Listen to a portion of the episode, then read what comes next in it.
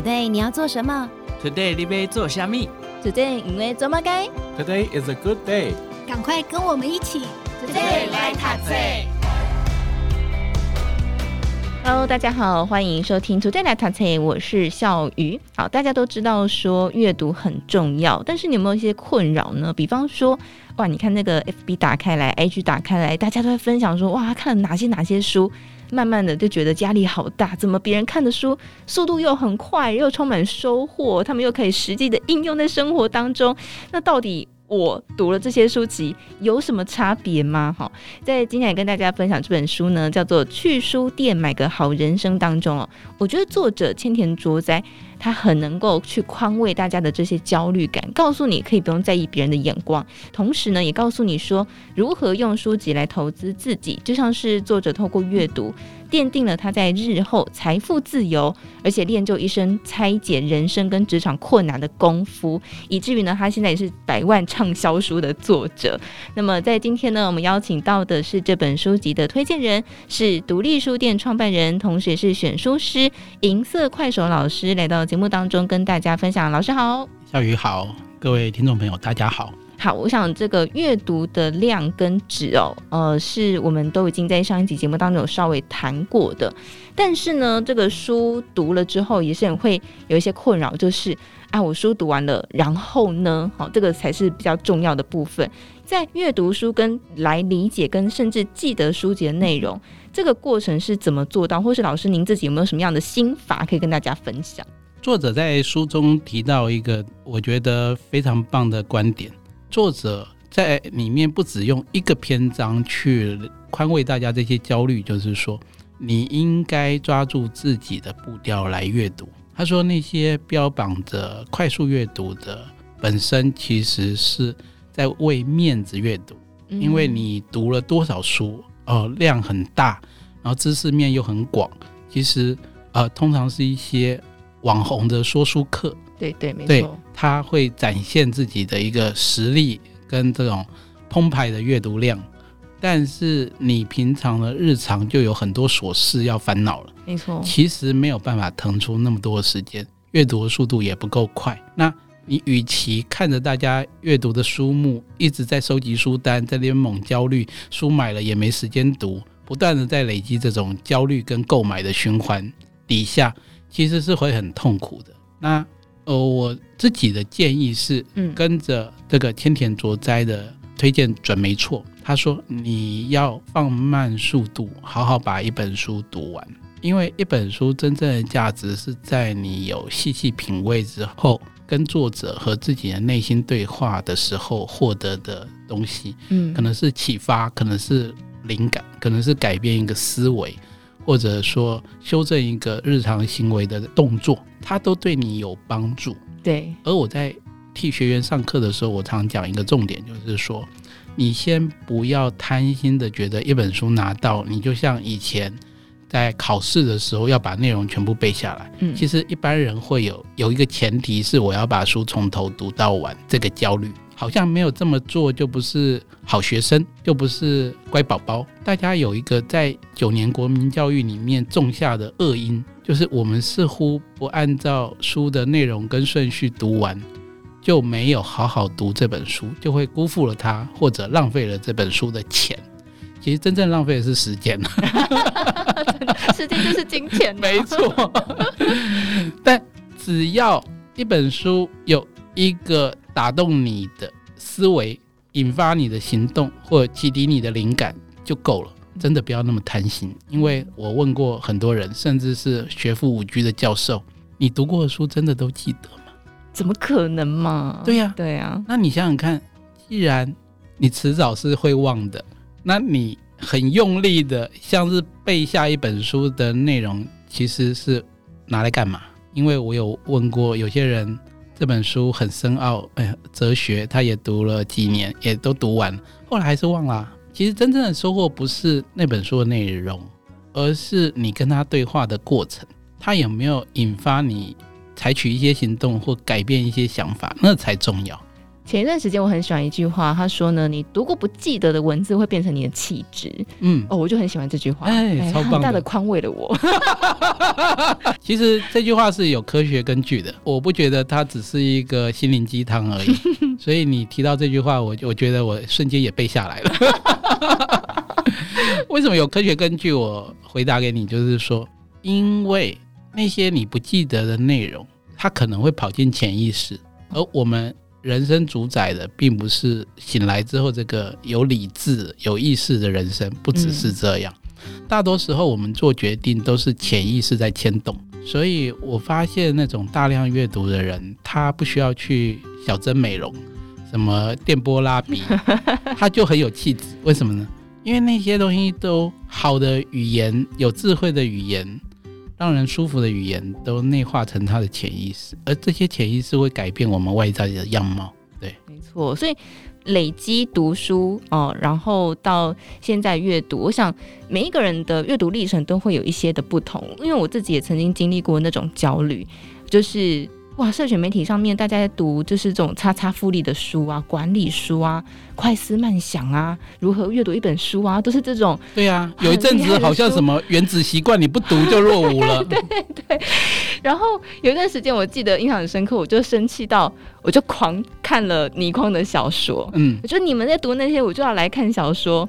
宽慰我自己的心里面不平衡，但是后来走过那段历程，就会觉得自己好好笑哦。然后，但是又觉得好像那是一个阅读必经的一个路途。也不会，我觉得你真正心里面的声音很清楚。嗯，好险你没有跟着大家盲从啊，哦、因为呢，你在享受的是倪匡小说给你阅读的乐趣。对对，你不是以一个很功利主义的方式在看待阅读这件事。嗯，而恰恰好在你忙碌的工作之余，实际上你自己内心的声音是觉得倪匡小说最能够让我暂时脱离地球表面。对啊，跟他一起去外太空，没错没错。外星人，然后看看外星人长什么样子，这次来到地球又有什么计划跟目的这样子。对，没错没错。所以我觉得，这书籍的阅读真的是很看个人的习惯。没错没错。对，当然也会有那种，就是你会需要有一些目的性的阅读。当然当然，嗯，那我们如果要。成长当然，我们不能只读自己喜欢的书。像作者有讲到说，你可能在阅读策略上，你应该采取去读你喜欢的作者一本，去读你讨厌的作者一本，以及你听都没听过的作者一本。为什么这样说呢？因为你如果读你喜欢的作者，你对他的熟悉度就会让你读他的系列作品或者类似的作品呢，会加速那个吸收的速度。那你如果读你讨厌的作者的作品，为什么要读呢？很多具备气化力或者有思辨能力的人，他也要去读读他讨厌的作者写的东西，他才知道说他真正讨厌在哪里，而而不是一味的去逃避或排斥自己不喜欢的东西，而是正面的面对他，找出对方值得批判的地方，或者抓住对方的痛点。你在内心会有强烈的畸变，因为是讨厌的东西嘛。对，他说这个心态甚至可以应用在人际关系上。你如果愿意去读你讨厌的书或者讨厌的作者写的书，那你可能在人际关系上也比较会正面迎击，直球来对决。那读未知的作者，你连内容也搞不啥清楚，也就这样顺手翻翻的，为什么呢？因为你要借由这个。偶然的契机去打开你的视野，不要一直活在自己的舒适圈，这样。真的，我记得，因为在过去的工作当中啊，包括现在，经常会需要阅读很多的书籍，因为要访问的关系。那确实，真的有一些书打开就觉得这什么东西，这样也可以租书，然后 就觉得太逗，内内心真实的声音跑出来了，很 真实，就觉得。这样子我也写出来，但是偏偏我就是写不出来。嗯，所以你真的不得不佩服，就是即便你讨厌的人，或是作者，或是书籍，他也确实有我们可以吸取的部分。没错，他一定做到了什么，才会变成一本。实际上，上面印着字的书，嗯，阅读之后，就像我们刚刚讲到的，开始会有很多创作。在我自己看很多的社群平台，很多的粉专，他们其实也蛮鼓励大家来进行创作的。就是你输入之后，你有一个输出的时候，你就会开始去思考。所以这个输出或是创作，呃，老师有没有受到什么样的启发？嗯，一个是卡夫卡，因为他是存在主义之父，也是用一些荒谬的故事去提点你。其实人生是很复杂，而且充满矛盾。那你要在自我提升跟自我沉沦之间做个选择，你要在理想与面包之间做个选择的时候，一个人可能会有怎样的处境？那另外一个大家可能不是那么熟悉，是叫费尔南多·佩索亚。嗯，那他是一个葡萄牙的作者，我最喜欢他的一部作品叫《黄然路》。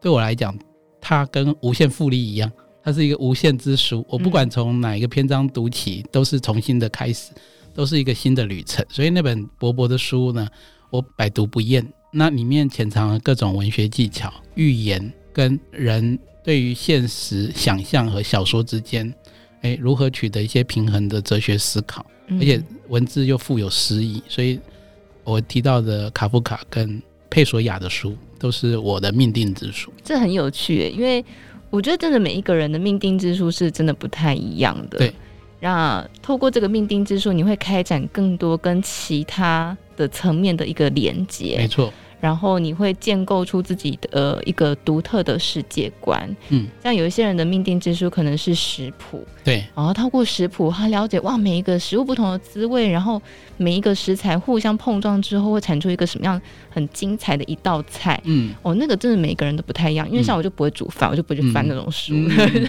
所以对喜欢食谱的人，他其实在他的味觉记忆里头有一套系统。所以在他的味觉记忆里头，哦，这本食谱改变了我的人生。可能在他脑中是交响乐。对对对，有这么一说说，其实有一些人在阅读文字的时候，他会同时有一些不同的感官进去。啊、呃，那叫做联觉啊，对对对，联觉。联觉就是说、嗯、我我看的是文字，可是我脑中出现的是画面。对。或者说我明明读这个小说的这一段，可是我觉得在吃冰淇淋，然后舌头刺刺的，然后凉凉的，有刺激的感觉，这种状态叫做联觉。我们大脑其实天生就有联觉，只是有些人很感性，他可以敏锐的感觉到这些感受。